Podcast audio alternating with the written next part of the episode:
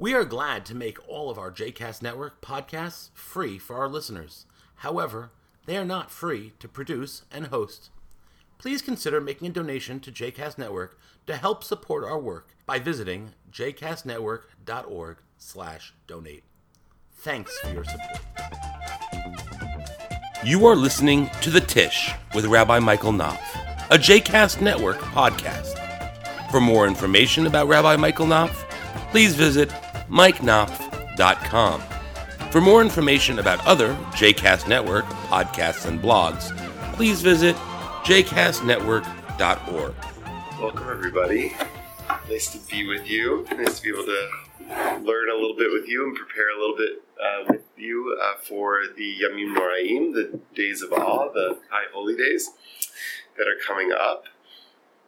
Um, I like to take a moment and like let the music settle. Um, one of the uh, places in which the idea for this um, uh, for this conversation for this class uh, originated was when uh, Cantor and I went to uh, Song Leader Boot Camp in um, in St. Louis last winter, uh, which was a really wonderful experience. And um, and I, I, took this session.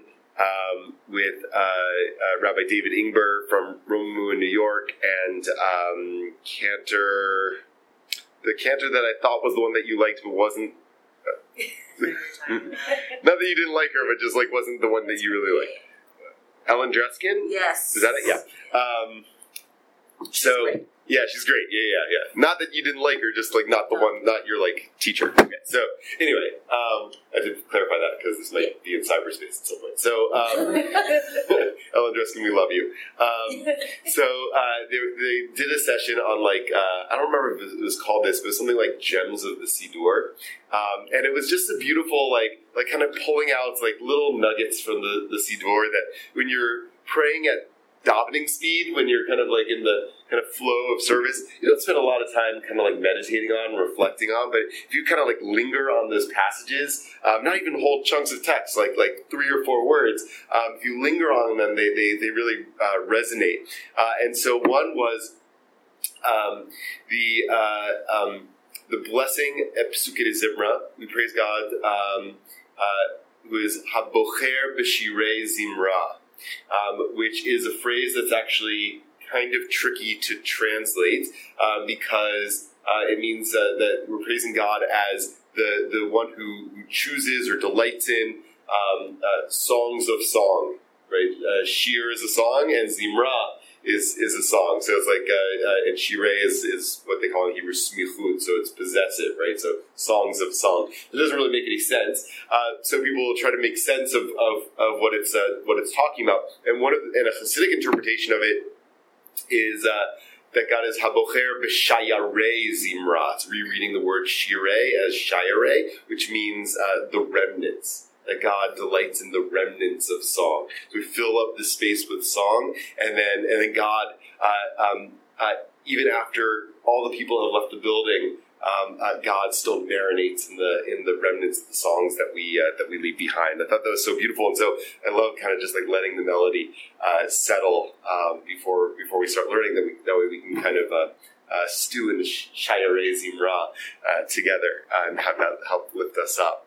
Uh, and so the, the, idea for this class, for me uh, anyway, kind of uh, was sparked in, in that session because Rabbi Ingber pointed out a, a, couple of instances in the prayer book that um, are unusual, unexpected usually in prayer we expect we expect statements really. We expect declarations right? What's the most probably famous declaration in the typical prayer service?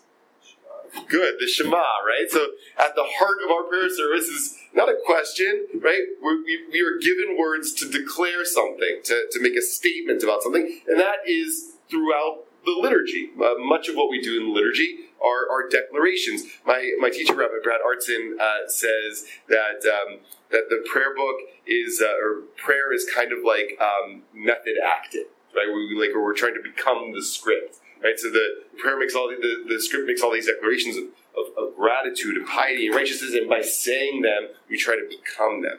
So I, I love that, and that's typically uh, um, uh, what prayer consists of in uh, in Jewish tradition, or, or, declarations, exclamations, uh, sentences. So it's surprising when there are questions in the Siddur, questions in the Machzor, things that uh, are posed um, as um, uh, as somewhat open ended, um, maybe for us and maybe for God.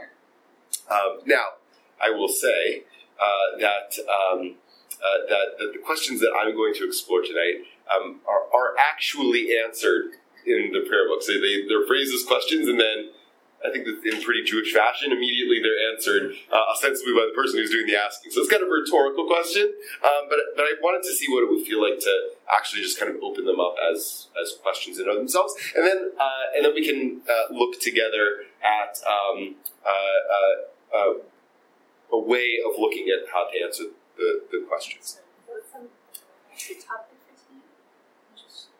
The Machzor's questions. Oh. The Machzor's questions, right? So that's what we're doing today. We're, we're going to look at a couple of the questions that are posed by the High Holiday Prayer Book, and then next week um, we're going to look at a couple uh, more with uh, Cantor Rosenblatt, um, uh, different ones. Um, so first, just a, um, a, a, a, thing about terminology. Uh, so typically, the Jewish prayer book is called Siddur. Good. What does Siddur mean? Order. Good. Order. Um, anybody know when the first Siddur was written? So the- yeah, close. Yeah, yeah. Um, uh, eighth century.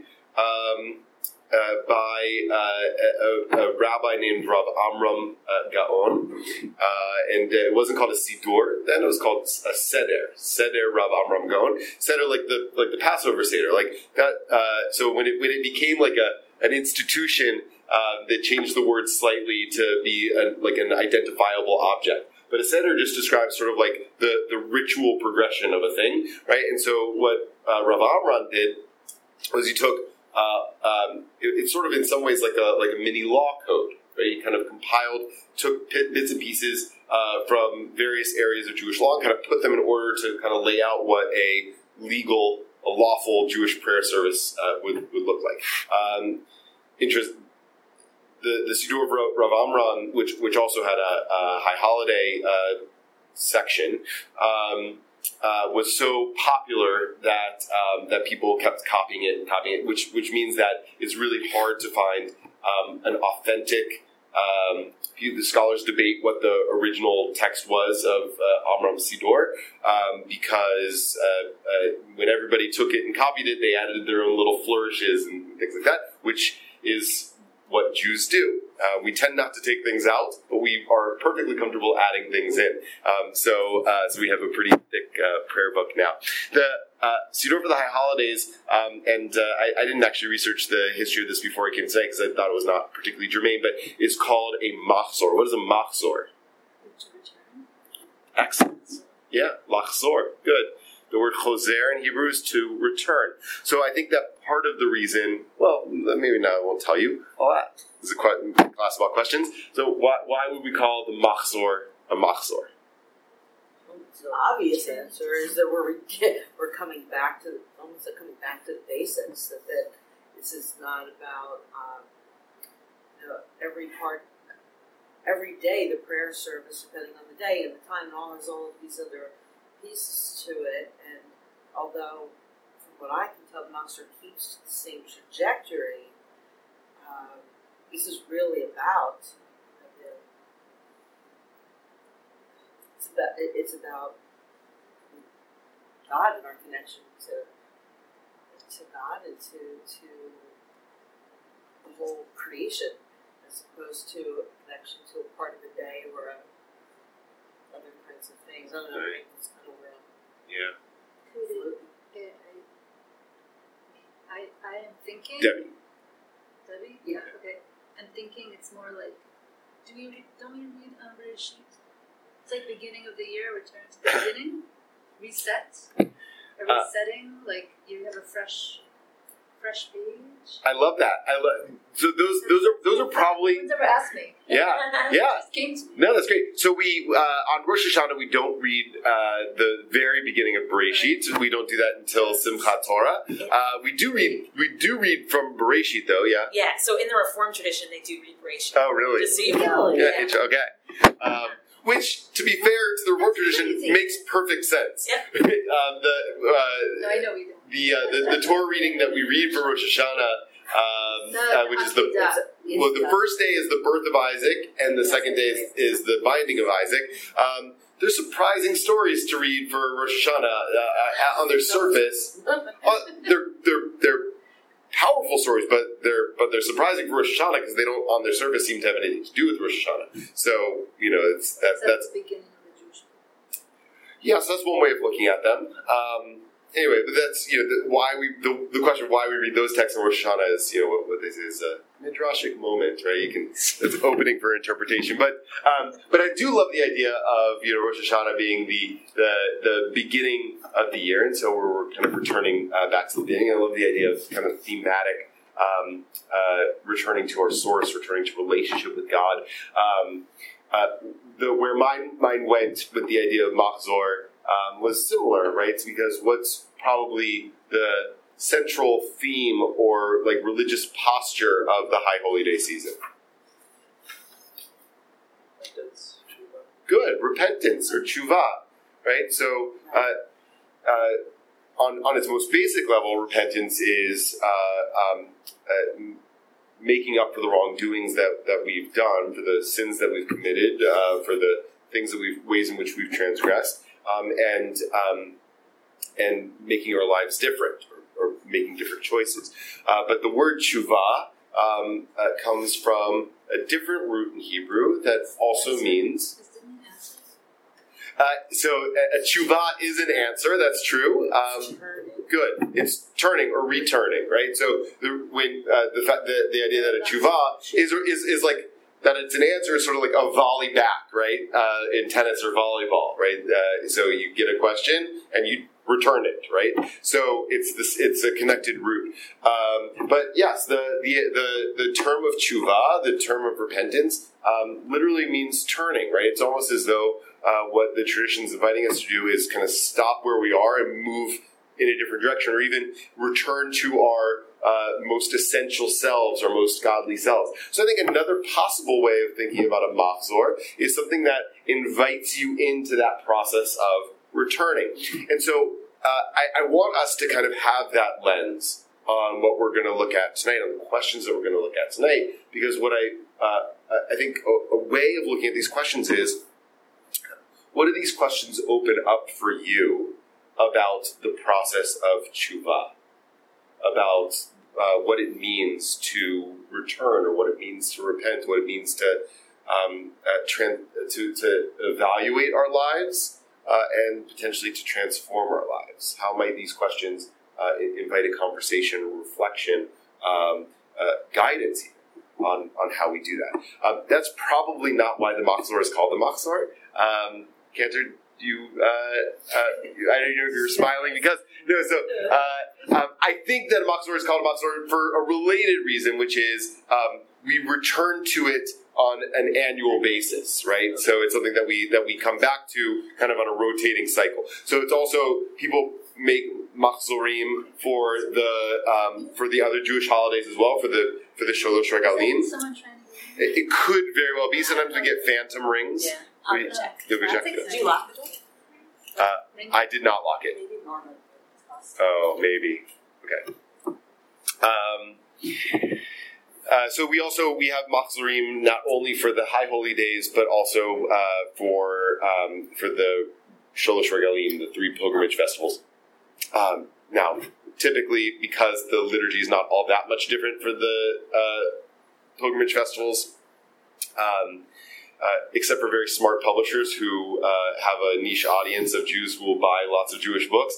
Um, for the most part, you know, like in the conservative movement, they recognize that congregations are the ones that are buying uh, all these books. They want to make life easy for congregations. They put the the regular holiday liturgy, liturgy the, uh, the the festival liturgy in the regular Siddur, um, and the High Holy Day liturgy because there's so much more of it. They need to make a separate volume for.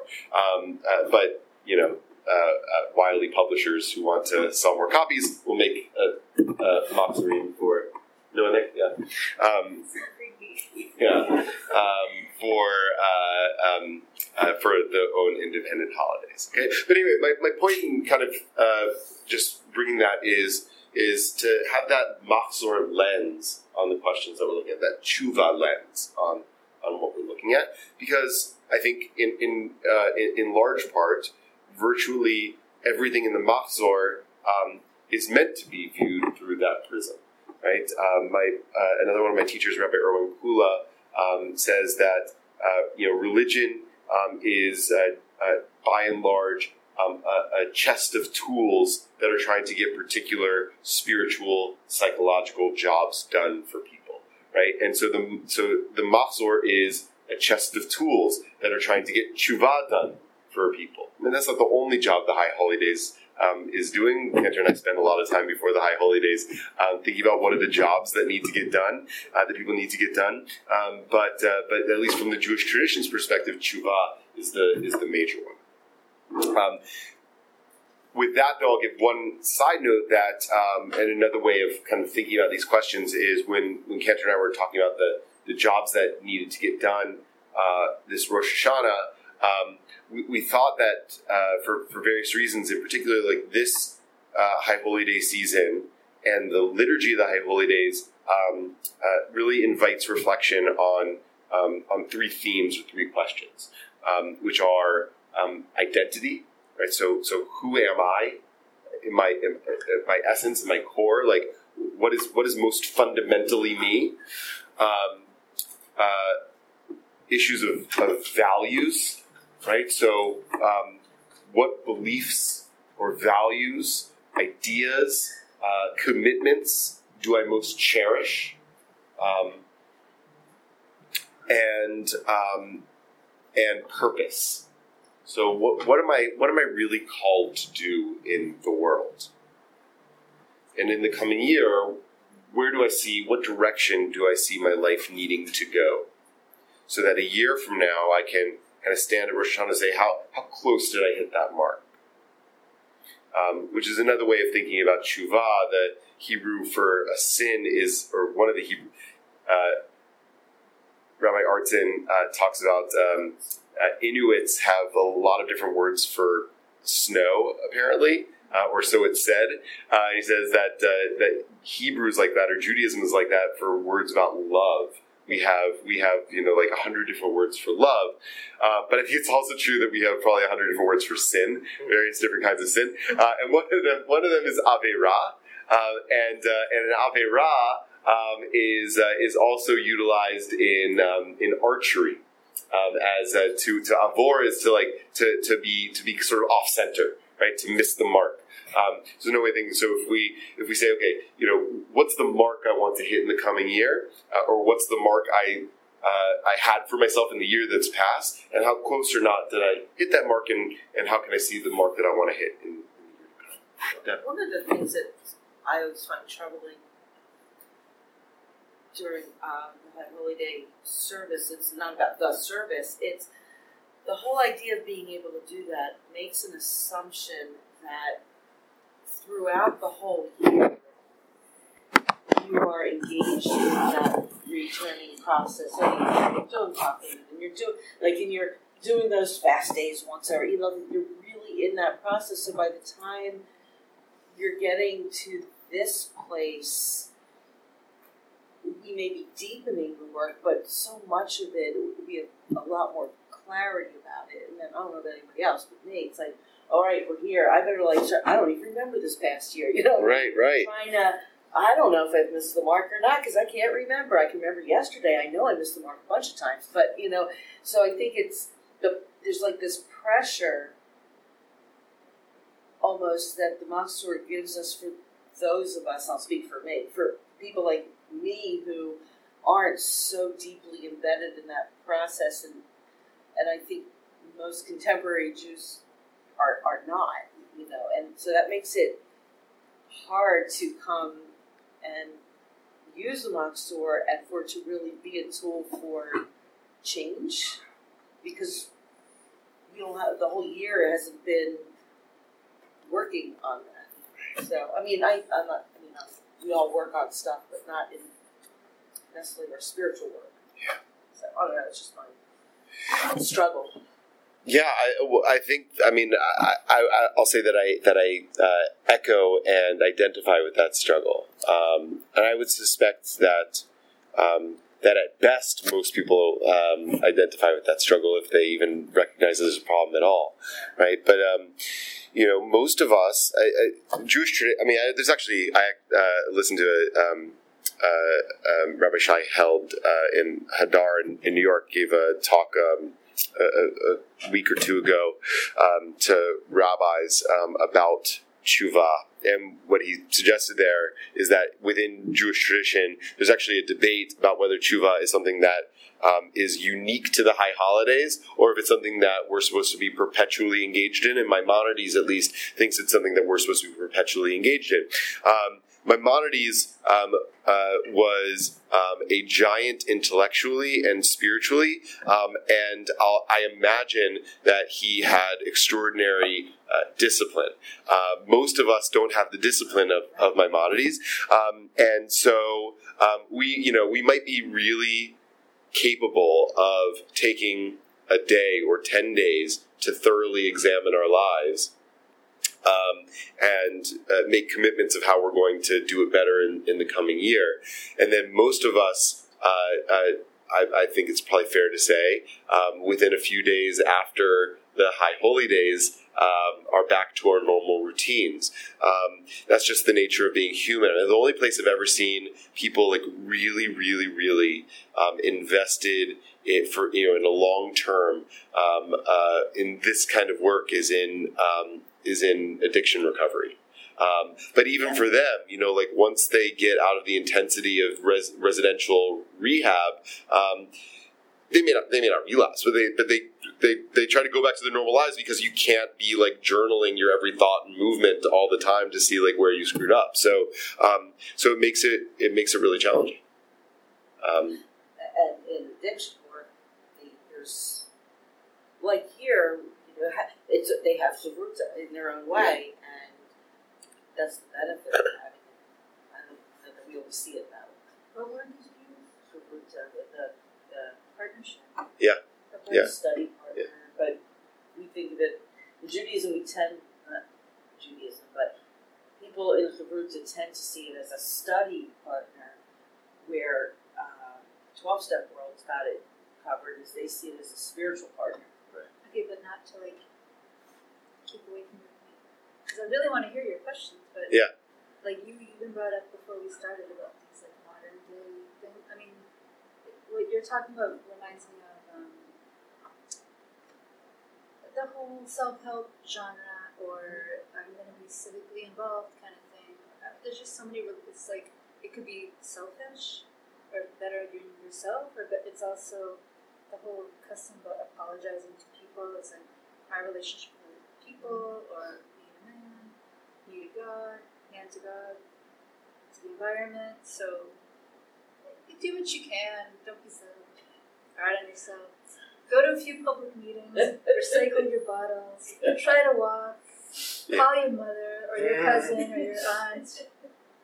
Get involved in synagogue or your city council. and Do the best you can. Yeah, no, I think that's a really fair point. You know, um, uh, I, I do think that uh, there's a tendency um, to uh, for people to use the high holy days as an opportunity to be as hard as they possibly can be on themselves, especially Yom Kippur um, is like this for people, uh, and um, and I don't think that that's what the tradition is is. Uh, I don't think it's it's really telling us to like whip ourselves, right? Um, it's supposed to be massaging. right. Yeah. I mean, there's also massaging our heart. To, to further the modern trends, now it's social media and now people who boast about every moment of their life and how perfect it may or may not be, it's just there's lots of pressure to yeah, so I think that that's actually a really good that's a really good insight because I think what that's that's I think at its core what what the what the high holy days are, are trying to do is, is not it's not about perfection. It's about like being real with yourself, right? Being real with God, right? God God sees through the social media filter that uh, that that you create for yourself, right? The the Instagram life that you've made, right? God knows who the real you is, um, and so do you still know who the real you is? Um, and, and and can you be can you be um, can you be uh, um, uh, okay with the real you and also recognize where you could be a little bit better, right? Not necessarily perfect, not definitely not perfect. I mean necessarily not perfect, but better, right? Yom Kippur, we play for 24 hours at being angels, right? We don't we don't eat, we don't engage uh, in in intimacy, we uh, we don't drink, uh, we stand in prayer all day, right? That's the tradition says that you know we wear white, right? We, this is supposed to be mimicking angels, and there's a reason why our tradition has us. Uh, only practice at doing that for 24 hours, right? Because it's thoroughly unsustainable um, and unattainable for, for a human being to live like that all their life. So Cantor and I were studying um, in the Talmud. We, we, we were kind of reviewing the Machzor and um, and we wanted to look at this idea of the the Sefer um, uh, or the Sfarim, the books that uh, God uh, uh, purportedly has open on uh, Rosh Hashanah and Yom Kippur. Um, and so it's in the liturgy quite a bit, uh, especially the notion of Sefer HaChaim, the book of life. Um, and so it's in, uh, if you, we're going, we're going to turn to this, to close to this page anyway, so you can look at it uh, yourself. Um, on page 82, um, this phrase that we beat, this little poem um, that we what, what, do you, what do you call a little poem? A poemlet? What? Oh, yeah. Oh, not a piece. Yeah, it is a piyut. It's a, Excerpt. it's a, yeah, it's a, pe- it's a piece of piyut. Piece of- Um, that uh, um, um, on Piece of paper. a piece of piyut. Um, so it's uh, uh, so we start adding it on Yom Kippur and we continue uh, saying it through uh, Yom Kippur. So Zachrenu l'chaim, melech hafetz b'chaim. Remember us for life, um, our our sovereign who desires life. V'chatvenu b'sefer ha'chaim, and write us in the book of life. L'ma'ancha Elohim chaim, for your sake. Uh, God of life. So we ask ourselves, like, where does that idea from the Book of Life come from? Because I, I was thinking in my head like like it's definitely post biblical. It's actually not. The the there's a place in a couple places in in not in the Torah but in the rest of the Bible where it talks about the idea of a Sefer HaChaim, um, a book of life. But the rabbis talk about it in this really really interesting way. It says that um, on Rosh Hashanah, God opens three books. We usually think of two books. God opens three books according to the Talmud. One is the book of life. One is the book of death, and one is for the in betweenies. And so the, the completely righteous, right, the perfect people, 36. those 36 people of, of, of, uh, of 8 billion, right, um, they go right into the book of life. And those completely wicked people, you know, your Hitlers, your Pol Pots, your, you know, whatever, right? Um, they go immediately into the book of death. The in betweenies, however, um, meaning like all 8 billion people minus that like 30, you know, whatever, uh, people who might go into those other two books, um, uh, get their judgment gets held throughout the 10 days of repentance until uh, Yom Kippur. And then um, those who have done enough repentance in those 10 days through Yom Kippur to be inscribed in the book of life get moved over to the book of life automatically. Makes sense? And those who, and those who like, you know, whatever, kept eating cheeseburgers or whatever it was, they, uh, or, or massacre people, I'm equating those two things, uh, they, uh, they get put automatically, you like took those 10 days and like really doubled down on genocide, you get put in the book of death, okay? But, um, but let's say you're still kind of in the in between camp. You did some tshuva. You like didn't like egregiously sin. You're like you're trying. You're doing your best. Um, God's. We, this is where uh, I said like everybody's on the side of compassion and uh, and not the side of justice.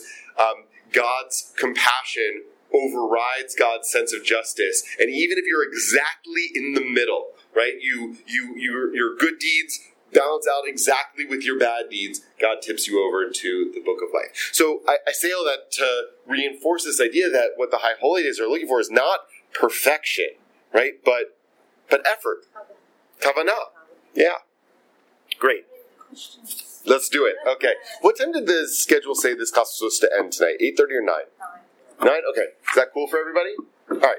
Maybe we'll get on early. Maybe we won't. We'll see. Okay. Um, we'll just take one at a time. Um, okay. If you want in your Machzor, you can uh, see the first question on page uh, 86. Uh, I'll say that that you know th- this is kind of cheating because both of the questions that I'm going to look at tonight are questions that are not only in the Machzor. These are things that are in the Shabbat and holiday liturgy too. Um, uh, but I'm going to hedge that by saying that if the tradition didn't think that they were relevant to the high holy days, they would have taken them out and substitute with something else. So uh, they're still they're in there, and so they're they're relevant both to Shabbat and, and to the um, the lens of tshuva that we're bringing. Because the first question is this, and if you're in the Siddur, it's on page 86. It's um, in the kedusha. Uh, both of the questions we're going to look at tonight are in the kedusha. So um, the the um, most important prayer. Let me think of actually how I'm going to out, lay this out. Um, uh, um, yeah, the most important prayer in any prayer service is called the Amidah. Okay, and a prayer service isn't a prayer service formally unless it has an Amidah, right? So an Amidah is the prayer, uh, the, the, the standing private prayer.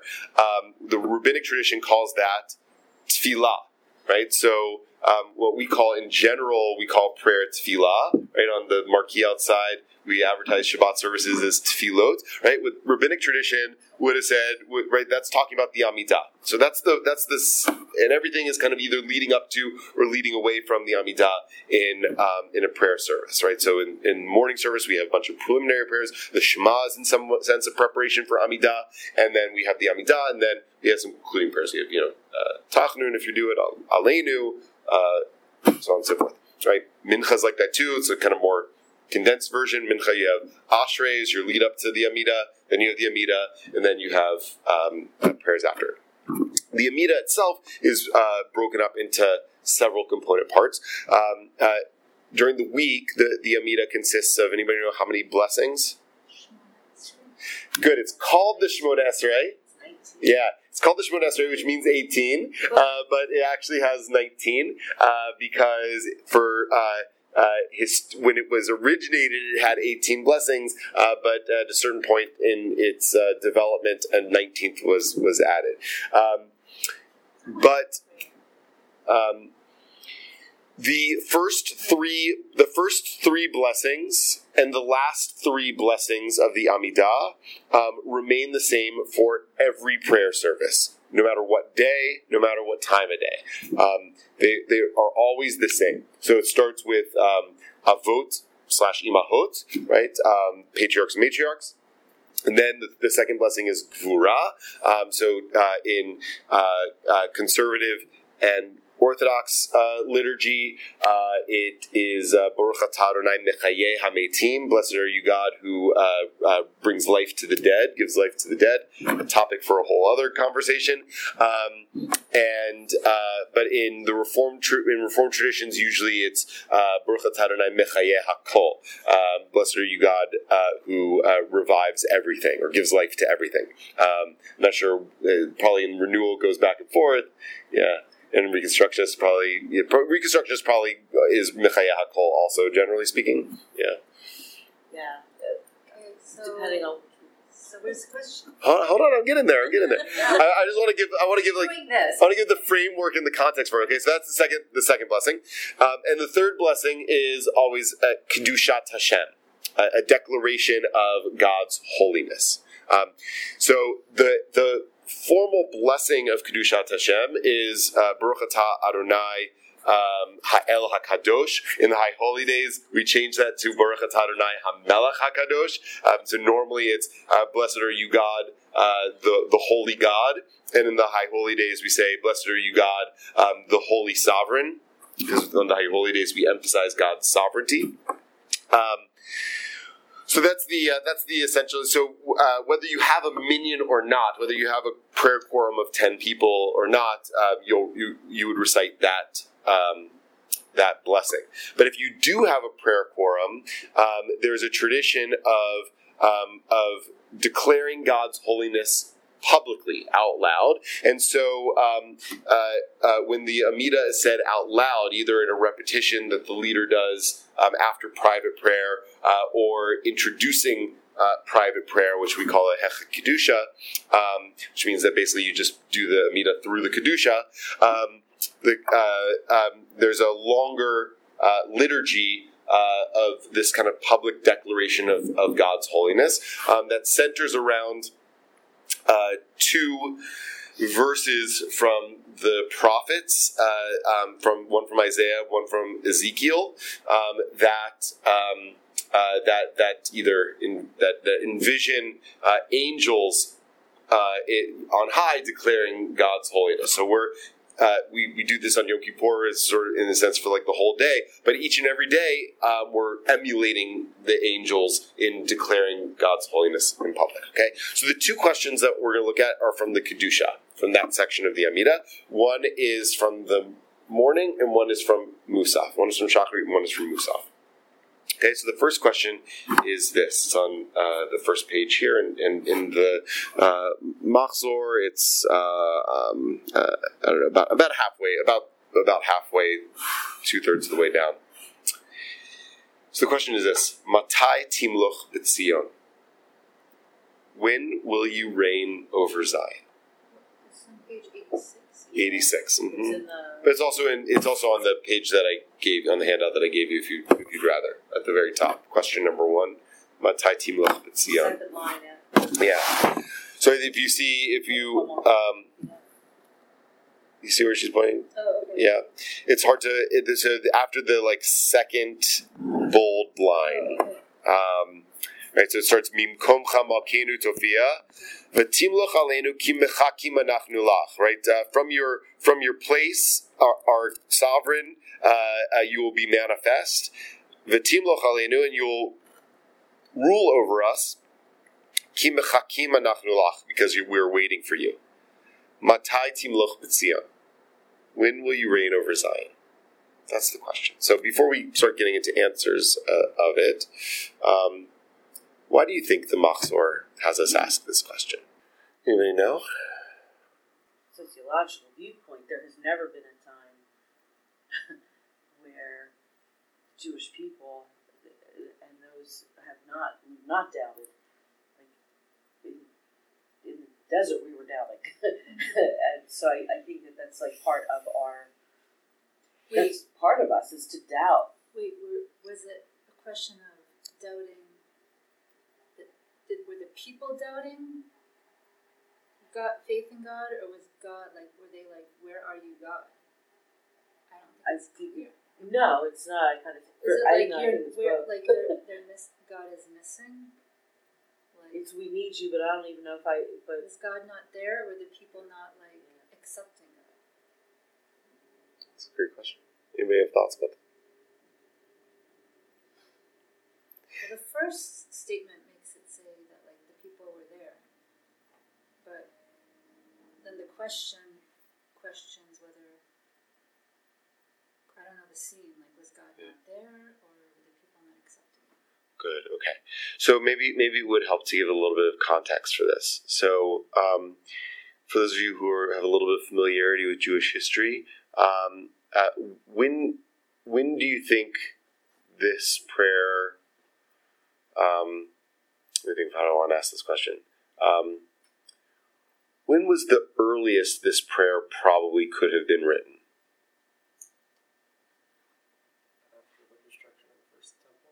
Good. After the destruction of the first temple, right? So um, in 586 before the Common Era, what? No, I was thinking in my head, Yeah. 586. for the Common Era, uh, the, uh, the the Babylonians uh, uh, conquer uh, the kingdom of Judah and destroy the city of Jerusalem and destroy the temple, uh, which was um, the religious epicenter of um, of, uh, of of Judaism uh, to that point, um, and uh, much of the population uh, they uh, they massacred or enslaved, uh, but some of the population uh, they uh, took as captives to Babylonia. So if you remember the, the psalm by the rivers of Babylon. There we sat and there we wept when we remembered Zion. Um, right, that's it's a song of the captives uh, in Babylon. Eventually, those captives um, are or their descendants are restored, uh, are able to go back to Jerusalem once the Persians conquer the Babylonians in uh, around 450. Um, no, 540, excuse me, uh, five, about 540. Uh, sorry, I had the number slipped my head. Uh, about 540, um, uh, uh, before 538 is sticking in my head, something like that, um, of the, uh, before the Common Era. Jews are allowed to return. So the books in the Bible of Ezra and Nehemiah, or as my Christian friends say, Nehemiah, um, are about the return of the exiles back to Jerusalem, where they start to rebuild the Second Temple. And that's the nineteenth blessing that was added in, right?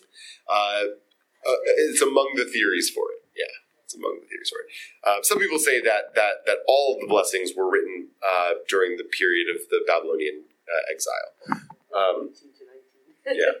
Um, okay, so so presumably that's the earliest that this prayer could have been written, right? The, the people had had uh, just been uh, uh, deposed of, of sovereignty over uh, Sion, over Jerusalem, um, and uh, not only not only were um, uh, were, were they deposed of, of sovereignty, but that was a, a, a an, an incredibly harsh blow to um, the Jewish worldview, right? Uh, because in ancient times, um, uh, when um, uh, uh, uh, if you believed that you had a special relationship with God, then how could God let something like that happen to you? Um, it was um, a, a, um, a historic injustice that had yet to be rectified, right? And the only way that they can imagine it being rectified is the restoration, not only the restoration of the Jewish people, but actually a, a, a different kind of restoration, a permanent kind of restoration um, which they imagine not as having um, a, um, a, a human sovereignty over Zion, over uh, uh, Jerusalem, uh, but divine sovereignty over Jerusalem. So if you look at the um, at uh, Isaiah uh, chapter two, it's text number two here. Um, it's also there's a parallel text, almost identical in, in the with the prophet Micah um, that I didn't bring. Someone read in English. You can read in Hebrew if you want, but I assume the English spelling. Um, I In think days to come, the mount of the infinite's house shall stand firm above the mountains, and tower above the hills, and all the nations shall gaze on it with joy. And the many people shall go and stay. Say, I'm sorry. Come, let us go up to the mountain of the infinite, to the house of the God of Jacob, that God may instruct us in God's ways, and that we may walk in God's paths. For instruction shall come forth from Zion, the words of the infinite from Jerusalem. All right, just just pause there for one second, okay? So in the days to come, whatever, whenever that might be, the Hebrew is which actually could be translated as "at the end of days." So this vision of when this might happen could have been like forever in the distance. They didn't know when Isaiah didn't know when it was going to happen. At some point at the end, whenever the end of time is, like that's when this is going to happen, right? Um, the mount of the infinite's house, uh, meaning the Temple Mount, right, shall stand firm above the mountains and tower above the hills. Anybody who's ever been to Jerusalem um, would know that the Mount of the Infinite's house may be the highest peak in Jerusalem, um, but it is by no means the highest peak of all the hills, even in the land of Israel, much less in all the world, right? So this is talking about some kind of radical uh, reorganization of the status quo. Um, all the nations shall gaze on it with joy. Right. So, uh, so what does that mean? what it says, Elena, right? All will bend their name, uh, whether modern, it's like from blade of grass to all people, like the whole world, everyone, everything will see God as as the ultimate, not just the Jewish people. Good, right? There'll be there'll be a a, a radical social realignment too, with with everybody kind of uh, uh, uh, recognizing uh, their their shared values uh, and uh, their shared beliefs. Right, the the, the um, tradition kind of imagines that as them all sort of pledging loyalty to God's sovereignty and God recognizing God's reality.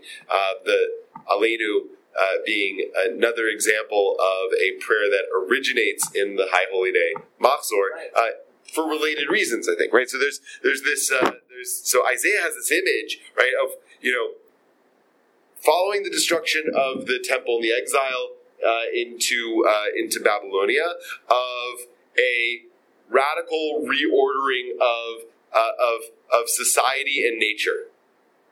Right? And they're all going to go. They're all going to look at this uh, unnaturally tall mountain uh, with uh, with a with a temple on it, and they're going to be so excited about it. Um, uh, everybody's excited to go to shul now. A really radical reordering of nature. Okay, um, and um, right, and uh, um, and they're all excited to go and learn Torah. Right for the, the Hebrew here is is great. You'll recognize the Hebrew when I read it to you. Ki mitzion teitze Torah udvar Adonai Yerushalayim. Where do you recognize that line from? Good. When we take out the Torah, we open the ark and we say we say that line, right? For uh, so it says the translation here is for instruction shall come forth from Zion, but, but for Torah shall come forth from Zion, um, and the word of God from Jerusalem. Right. So in other words, right, everybody that's going to be the, the the the seat of God's sovereignty and God's power uh, um, to uh, to bring the world into alignment and harmony is going to emanate from Jerusalem. So when How Yeah. literal is the location element of that? Just that exact same thing. uh, tell me what it would mean for you if it were more or less literal.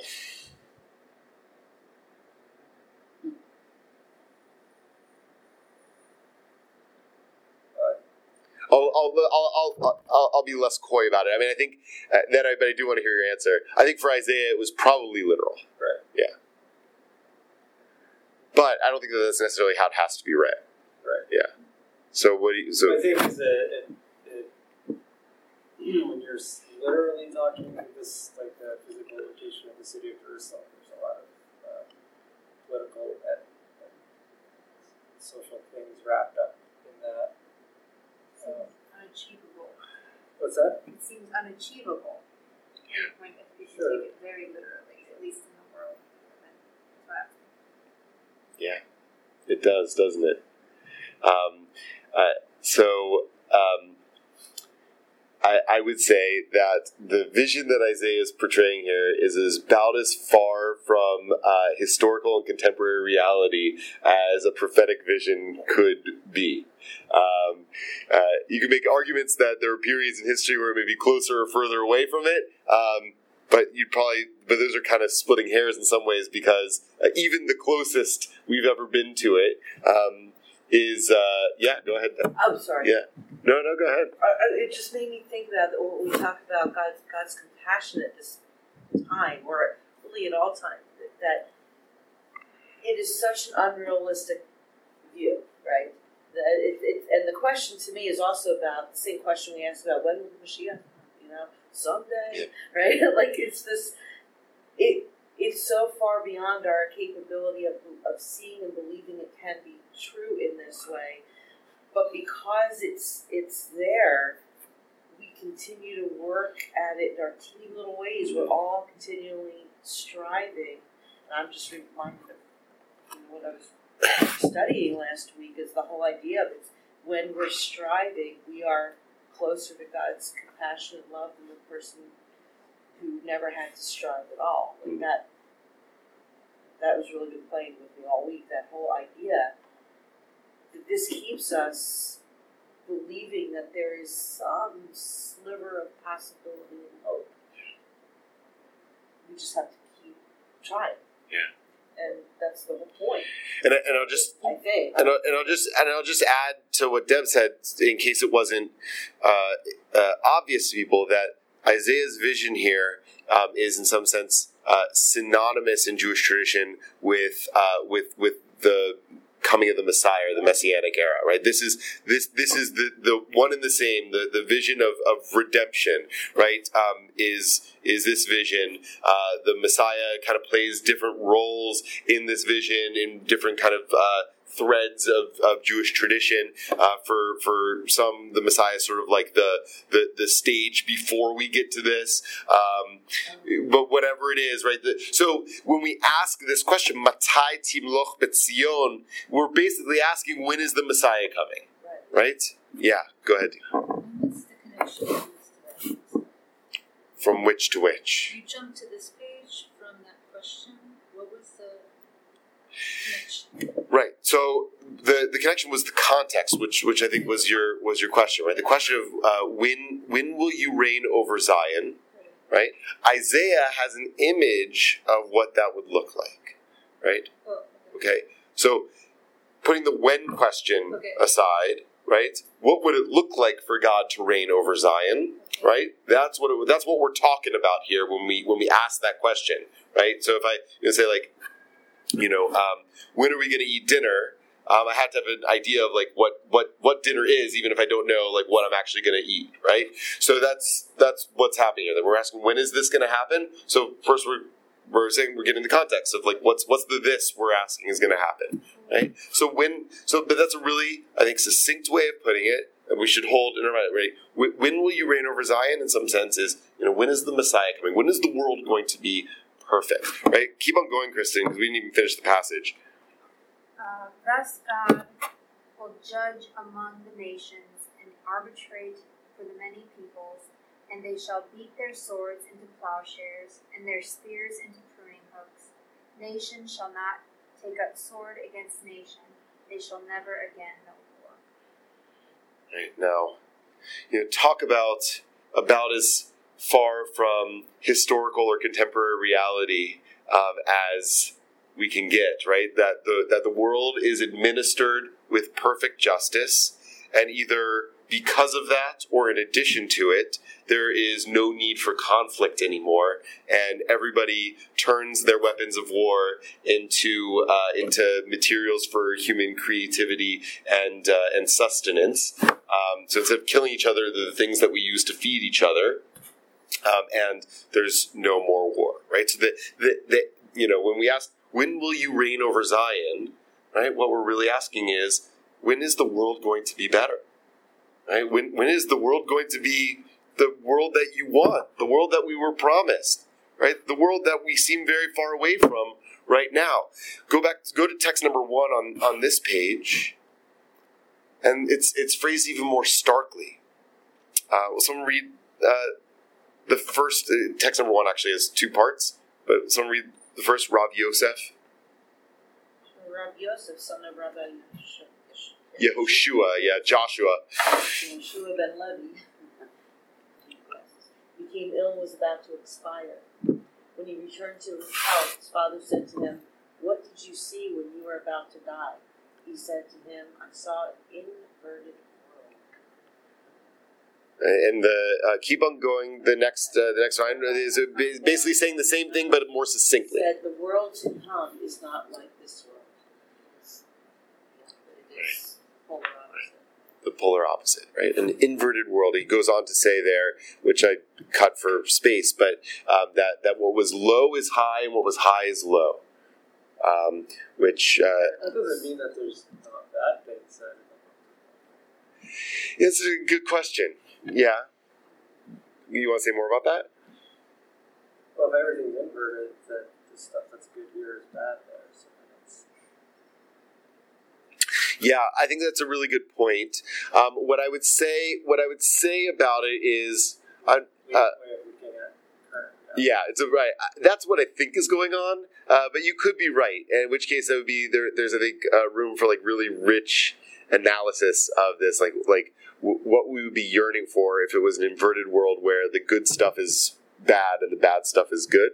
Um, I think that they're. I think that they're they're reflecting on a bleak reality, right? The the um, uh, um, Rabbi Joshua ben Levi um, is a, uh, a rabbi. I think the second generation um, uh, uh, after the destruction of the Second Temple. Um, so really, in the midst of prob- probably the most brutal aspects of Roman occupation.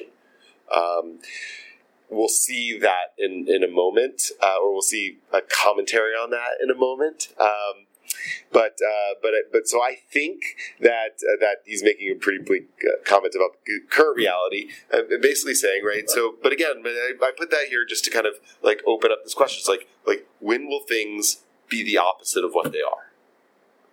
When we look at the world and we see all of the struggles, all the challenges, and the pain in our own life, right? Like um, you know, hold this um, whatever struggles or challenges that I'm personally having, like. Um, uh, when will I have relief? Um, so, okay. Um, so that's the question. When will things be better? So let me let, before actually we go on to the next page. Let's let me go back to the questions I have about the question, which is, um, why do you think the Machzor has us ask this question? And what answer to the question would be the most satisfying or meaningful to you, and why? Let's start with the first one. Why, why do you think the Machzor has us ask this question?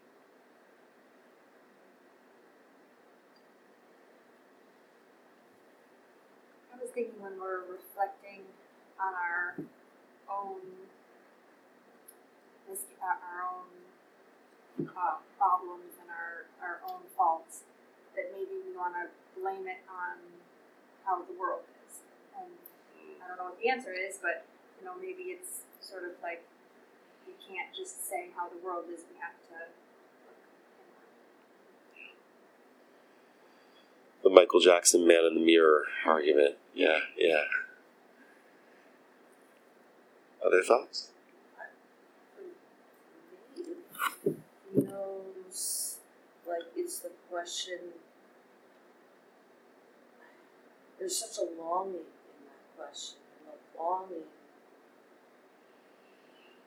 That's the energy I always have around my holidays. Like in, in, in service, it's like a longing, not as much of a do better, better, but like a longing.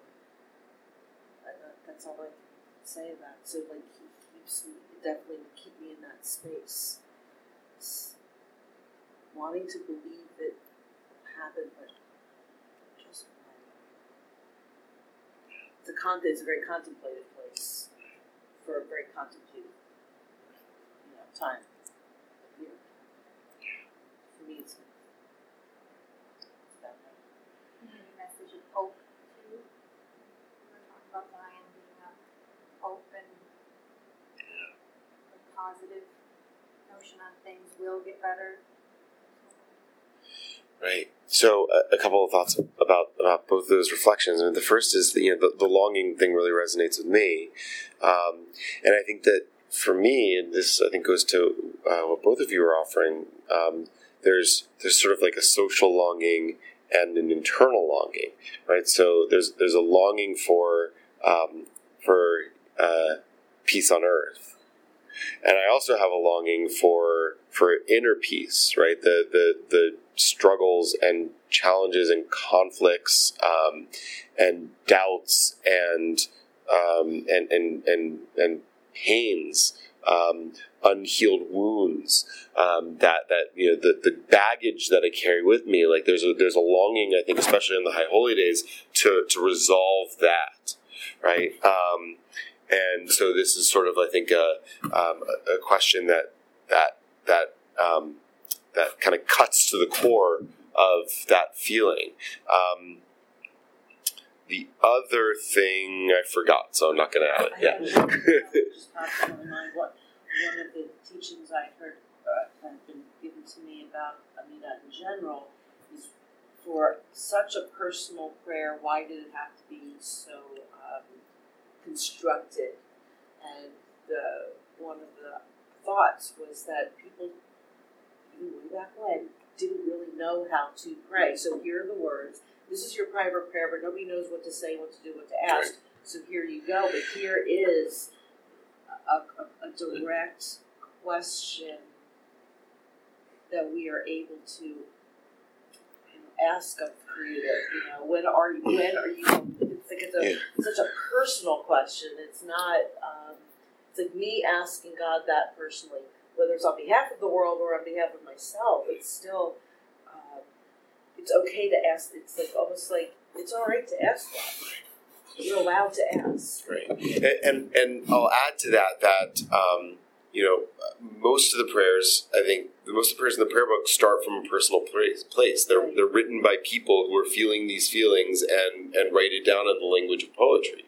Um, and and I'll add to that that the question there and the longing that it expresses is something that has been um, uh, uh, present with the Jewish people for most of Jewish history. Um, you know, we, we despite rising anti-Semitism here and around the world uh, now, um, we, you know, we forget that we live in, in a really great time to be Jewish, um, and most of Jewish history, including in very recent memory, um, was uh, really, really hard to be Jewish, uh, dangerous to be Jewish, um, and so this kind of like longing for uh, a, a better world um, felt very real to people. You know, I can imagine being in, in you know, in uh, um, in the Pale of Settlement, um, places where my ancestors uh, lived before they came here, and and like bursting into tears when you get to that line because the pain of living in that world is so real. The fear of it is so real. Um, what I was going to add, I remember what I was going to add to Kristen's is um, uh, point is that um, uh, Maimonides again um, articulates uh, what he says are 13 principles of Jewish faith, um, which you've read before, even if you don't know it. Um, the hymn we call Yigdal is a poetic version of those 13 principles of faith.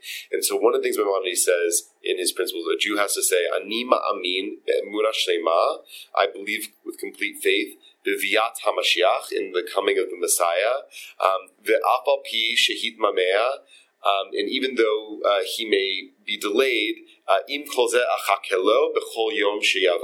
Uh, Even so, I will wait for him every day that he comes. Uh, uh, um, uh, it, it's not uncommon um, for some Jews to have a bag packed um, in their closet just in case the Messiah comes and they need to like get up and go to Jerusalem. Right? Not not not. In some instances of Jewish history, it was uh, you know to escape, but um, but there was, there was a fear dimension to it, but a hope dimension to it, right?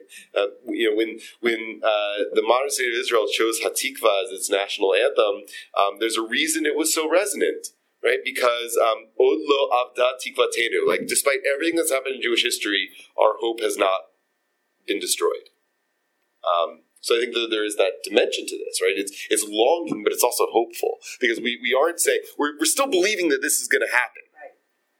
Right. So that's that's a great segue to uh, the the final text uh, for this question that I wanted to look at. It's one of my absolute favorite texts in all of the Talmud. Um, I say that quite a bit, um, though it's you know, uh, but it's like um, it's like which is my favorite child is like the one that happens to be sitting on my lap in that moment, right? So this is my favorite text in all the Talmud. Um, um, someone want to read it? Thanks, Leah. Rabbi Alexandri says, Rabbi Yosh- Yehoshua ben Levi raises a contradiction in a verse. Remember Rabbi Yehoshua ben Levi? We met him before. We meet Rabbi Yehoshua ben Levi often in the Talmud, especially when it is related to issues um, connected to the Messiah and the world to come. Apparently, this was something that Rabbi Joshua ben Levi thought about a lot. I, the infinite, will hasten it in its time. It is written, in its time, and it is written, I will hasten it. Rabbi Alexandri explains. But just well, actually, before you get there, everybody see what the problem is? No. Okay, Oh, yeah. sort of saying it will happen, but I'll make it happen faster. Yeah, so okay, so th- there's this verse that says, uh, "I God will hasten it in its time." What's the problem there? It's, it's, it's kind of a contradiction. Yeah, it's like it's an internal contradiction. Why? I'll make it go faster, but only on schedule. right, right, right. Um, it's like it's like saying, um, dinner's going to be quickly at six o'clock. At six o'clock. Well, quickly depends on your uh, how far you are from six o'clock, right? Um, or like uh, you know, um, I'm or it's like it's like five o'clock, right? And uh, and dinner's at six. It's like um, I'm going to make dinner happen in less than an hour at six o'clock, right? That's sort of what's saying here. So how could how could this, how do we resolve this seeming internal contradiction in this verse? Um, so Rabbi Alexander explains. If they merit redemption, I will hasten the coming of the Messiah. If they do not merit redemption, the coming of the Messiah will be in its designated time. All right. So what? So what's the what's the midrash? What's the read? It depends on you, It, it depends on you. Yeah. Y'all. It depends on y'all. It depends on all y'all. Um, We'll go for ice cream if you clean up your room. right, right, right, right. Well, right, but we're going anyway. We're, one way or another, you're getting ice cream, but we'll get there faster if you clean up your room. Very Yeah, apparent. yeah. Very, you know, this is the God the parent. Well, except for it's God is the compassionate parent because for me, if they don't clean up the room, we're not going to ice cream at all. Right. So, um, so the there, punishment that you can't really actually do. That you gotta have ice cream. You don't get ice cream. um, all right. Just, just in the interest of time, let me, let me. Uh, just in the interest of time, because I do want to, I do want to touch on the second question too, uh, and uh, it's already close to eight forty-five. So, um, okay, so so that's this is part of a kind of longer discussion, uh, but then it gets to this like really juicy uh, piece. So, Rabbi Joshua ben Levi said to Elijah, okay, so uh, what, the ellipses there are that what The prophet? the prophet, the, the guy who shows up and drinks your wine at the Passover Seder, okay? Um, and Elijah, uh, according to tradition, is associated with the Messiah because um, he'll announce when the Messiah is coming, okay? Um, that's in the book of Kings. Elijah is taken up to heaven before he dies, and he kind of lives on in tradition as the person who will um, uh, announce the coming of the Messianic era. What? he runs scout. He runs scout. He's the standard bearer. Um, so, uh, so the ellipses are that Rabbi uh, Joshua ben Levi like runs into Elijah by a cave somewhere, okay, and, uh, in the land of Israel. And Rabbi Joshua ben Levi says to Elijah, "When will the Messiah come?" Elijah said to him, "Go ask him." And so I'm like imagining Joshua ben Levi here being like, being like, go ask him. Like if I knew where he was, you think I'd be talking to you, right? So Joshua ben Levi's like, okay, wh- where is he? Where is he sitting? Elijah said to him, he's sitting at the entrance of Rome. Here's Rome again. Rabbi Joshua ben Levi asked him, okay, lots of people, I can I, like read between the lines here, like, go to the gates of Rome. There's lots of people there, right? How am I going to recognize him among the like thousands of people who were there? By the way, um, uh, who generally speaking is outside the city gates? Beggars? Good, Bad guys. right? The people who the city doesn't want, right? Won't let in or kicked out, right? The, the people, the, un, the undesirables, right? The, the the people on the other side of the wall, right?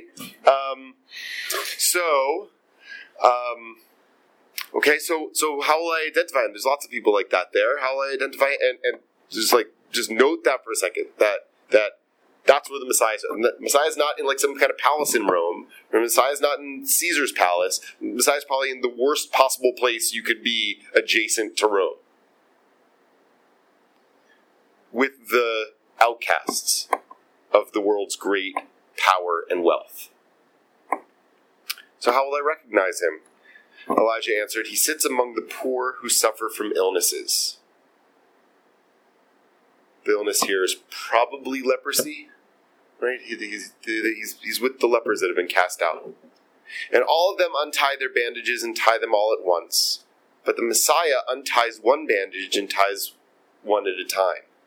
He says, Perhaps I will be needed to serve to bring about the redemption. Therefore, I will never tie more than one bandage so that I will not be delayed. Right? So, if you were just the casual observer seeing these lepers untying and tying their bandages, he would look like another one of them, but like that one seems to be tying his in, in a different way than all the others. But if you didn't know that that was the Messiah, you would just assume that was like the weird the weird leper, right? The one who's doing it differently. Um, but now we see the reason for it, but otherwise indistinguishable from all the other outcasts sick outcasts uh, outside the city of Rome. So, uh, Rabbi Joshua ben Levi went to the Messiah, right? He gets in a boat, goes to Rome, goes up to the Messiah, and says to the Messiah, Greetings to you, my rabbi and my teacher. Rabbi Joshua ben Levi said to him, When will the master come? That's a, that, that, don't read too much into that. That's just like um, the formal, you know, way he's talking to him. When, when, when are you, when are you coming, Messiah? And the Messiah says to him, Today. So imagine Joshua ben Levi's excitement. Messiah's coming today. Amazing. He gets back into his boat. Takes him, you know, a couple days to get back to the land of Israel, and a couple days pass, and the Messiah still hasn't come. And so he goes back to the cave where he had seen Elijah. And he goes back to Elijah, and Elijah said to him, What did the Messiah say to you? Rabbi Joshua ben Levi said to Elijah, The Messiah lied to me. Since he said to me, I am coming today, and he did not come. Right? Today is come and gone. There's been several days that have passed, still no Messiah. And Elijah said to him, This is what he said to you. He said that he will come today if you listen to his voice. He's quoting here a verse from the book of Psalms that we read on Friday evenings, um, which says, Hayom im bekolo tishma'u. Said that you didn't listen to the rest of the verse that he was implying by that. Right? He said, Hayom, today, im bekolo tishma'u, if you listen to his voice. I think that there are probably two ways of reading that. One is, um, you know, if you clean your room, then you'll get to go to ice cream. And the Messiah will come if we do what we're supposed to do to bring the Messiah here.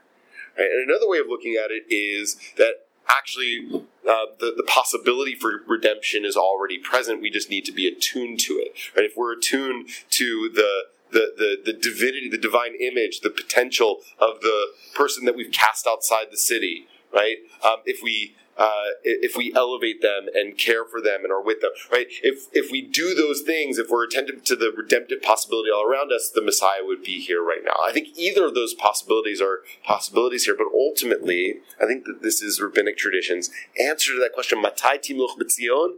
When will you reign over Zion? When is the Messiah coming?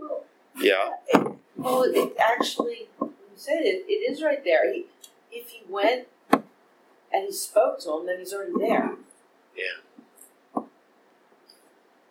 Right. Yeah, yeah. He's there. Right. Right. Right. I'm here. Right. You gotta. You gotta pay. pay if you pay attention to me, right.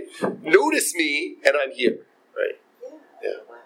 Oh, um, how do they define coming? um, Like they will come to the community, like physically say, "Hey, I'm here," or it's interesting. Yeah. It said Rome. Like, it just, it just sounds like the whole Messiah coming in the world to come just sounds to me like I'm not into science fiction. But for those who are, like, create the authors talk about creating worlds and you know, make it believable, like Star Trek or whatever. Like you have to remember a lot of stuff. yeah. It's just, it's very odd.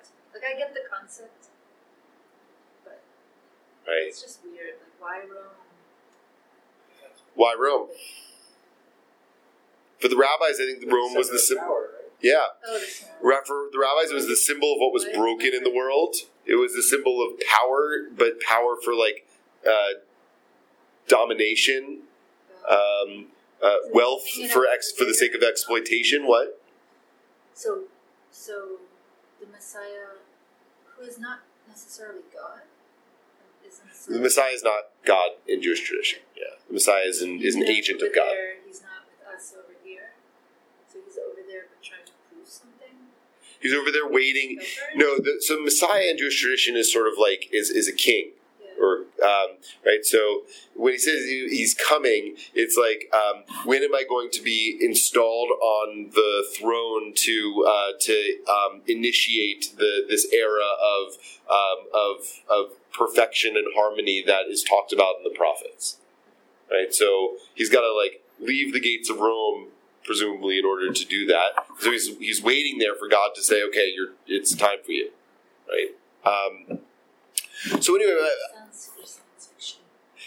yeah, you know, um, uh, you, you, someone said that there's you know there's only like five stories, right? Um, and so you know you could like read the Messiah story as like you know uh, um, an alien invasion story, I guess. Uh, but um, Or YouTube.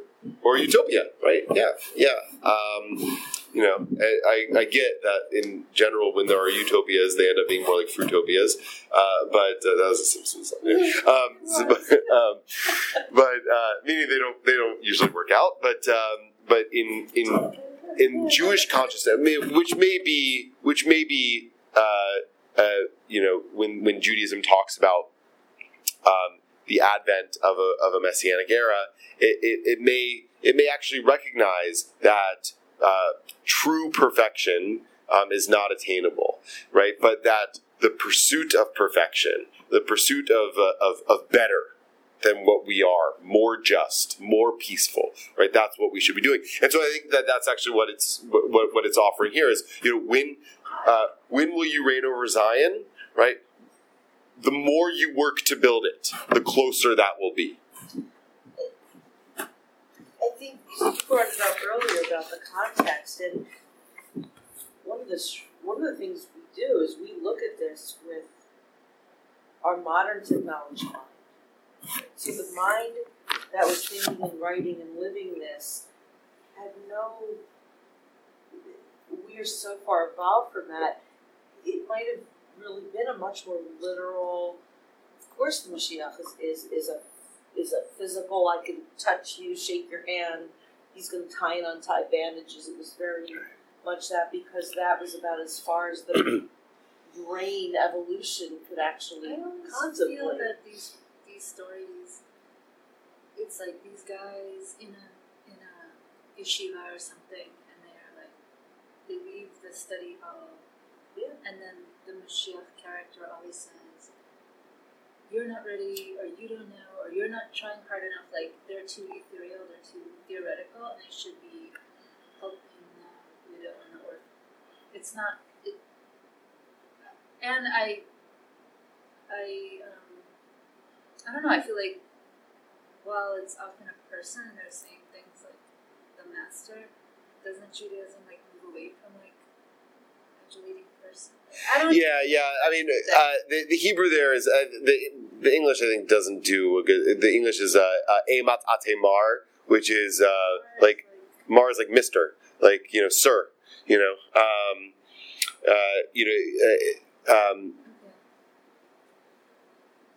I always feel like it's more like the person in these scenarios I think for Mashiach is like never does enough. You're never doing enough to better the world. You're sitting around studying. But maybe you're supposed to study too, because like all those people who really, really believe this are sitting around studying. Yeah.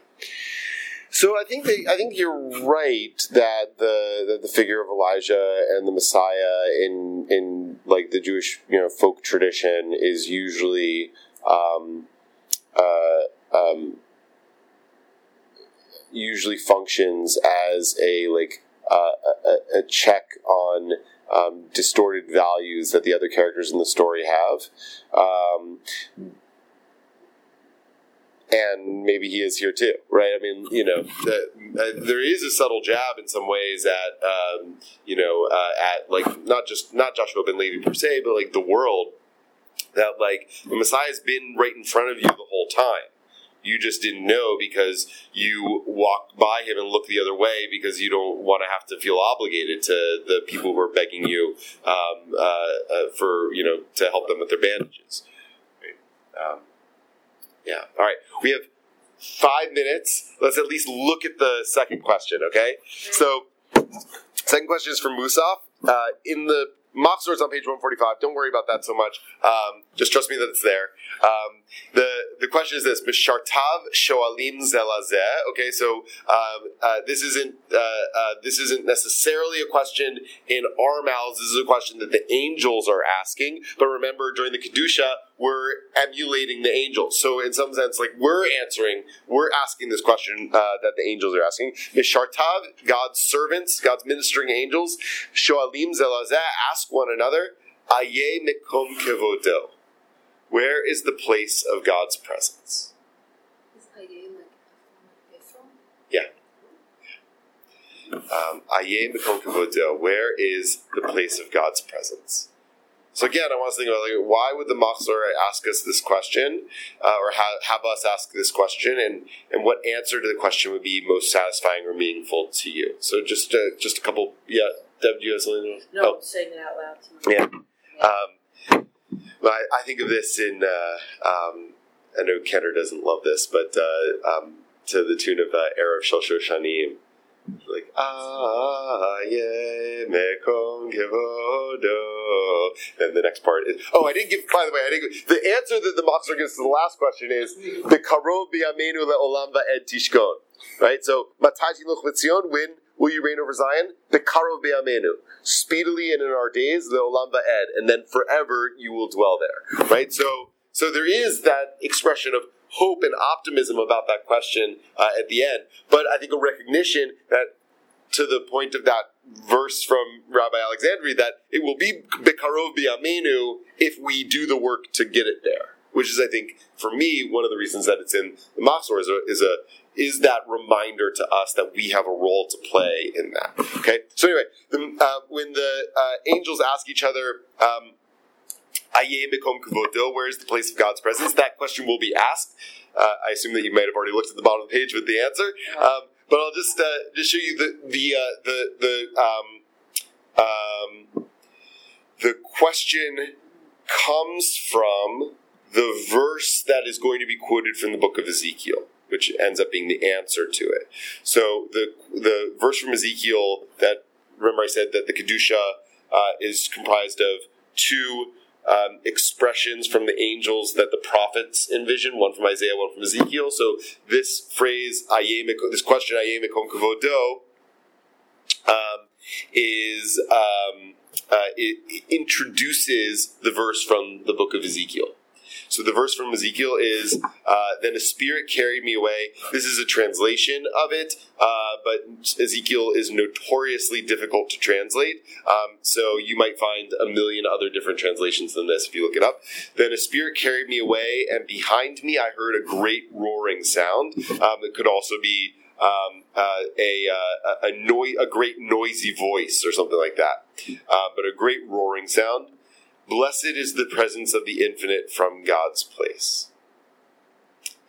So I brought, uh, oh, I didn't translate it because it's a translation in and of itself. Targum Jonathan, which is an uh, um, uh, uh, an early Aramaic translation of the Bible, translates um, uh, the verse as the, uh, basically the same, um, uh, except for the last few words. It's um, Yikara de Adonai Me'atar Beit Shchinte. So blessed is uh, the um, uh, right. Blessed. That's why I wanted to bring it, show you. Um, uh, blessed is the uh, uh, presence. ble- Blessed is the presence of God uh, from be from from outside of the house of God's dwelling. Where was what was the house of God's dwelling? Was it the? Good, the temple, right? So in uh, before there was a temple, uh, there was a mishkan, tabernacle in the wilderness from that same root, the, the root of God's dwelling, shechina, uh, and so the Beit Shechinte, the house of God's presence, um, may have been metaphorically, but many of our ancestors believed it literally that God's literal presence dwelled in that structure. And so Ezekiel is writing um, uh, during the Babylonian exile. He had just witnessed the destruction of the temple So and was exiled to Babylon. Where's your God? Where is your God now, Ezekiel? That's what that's what he's asking, right? Um, and there was a panic. I am. I have to imagine, and we know that there was a panic uh, at the time of. You know, does this mean? Does this mean God is dead? Does this mean our God was not real the whole time? Does this mean we should go and worship the Babylonian God because that God's clearly more powerful than our God? Right? Maybe we should give up on this whole Jewish thing. Was a live conversation at that time. And one of the revolutions of Judaism at the time is that um, that that the destruction of the temple and the expulsion of the uh, of, of the Jews from uh, Jerusalem uh, was not a refutation of God's reality, but a but a but an affirmation of God's reality. Um, which so you see that in, uh, in in the liturgy that we read on um, Tisha B'av uh, on the holiday that commemorates the destruction of the temple is that they they uh, read back into the tradition that the reason that the temple was destroyed was not because God abandoned us, not because God was too weak to prevent it, but because God wanted it to happen. And there and that but then also they reassured themselves by saying God is bigger than just that place.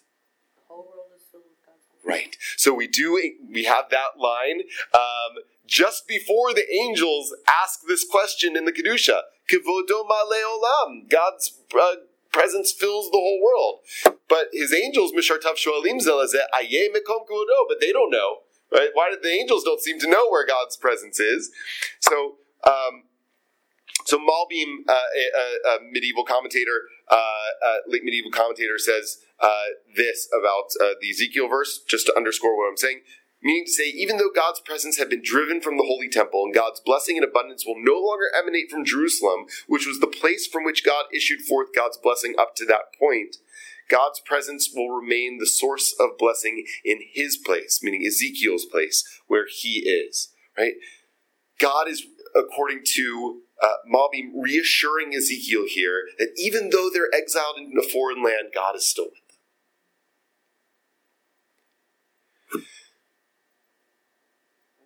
One of the revolutionary ideas of Jewish tradition is um, is not only God's oneness, but if God is one, then God is everywhere. God is with us when we are in power, and God is with us when we are broken. God is with us in Israel, and God is with us in exile. God is with us in joy, and God is with us in pain. Um, so um, we have that idea in uh, uh, from Isaiah that Melo kol haaretz kavodo, that God's presence fills the whole world, but it sometimes doesn't feel that way. So Rabbi Menachem Mendel of Kotsk great uh, Hasidic master in the 19th century. Um, he once um, asked his students um, this question: "Aye mekom kavodo," where is God's uh, presence? And they like laughed at him. They're like, "What do you mean? Where is God's presence?" Malo kol. The whole world is filled with God's glory. And he said to them, "You're not right.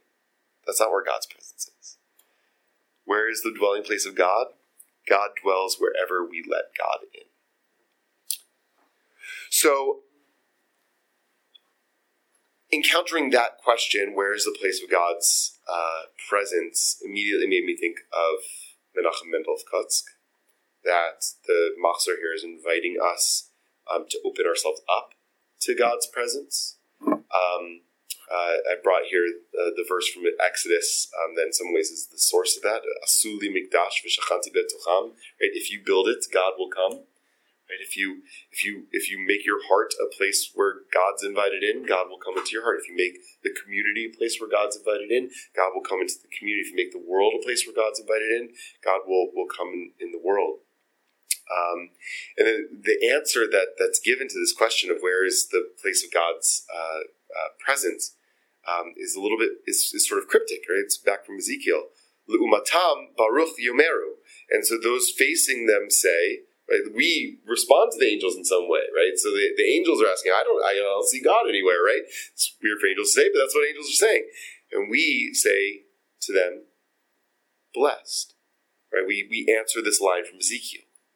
Blessed is the presence of the infinite from God's place.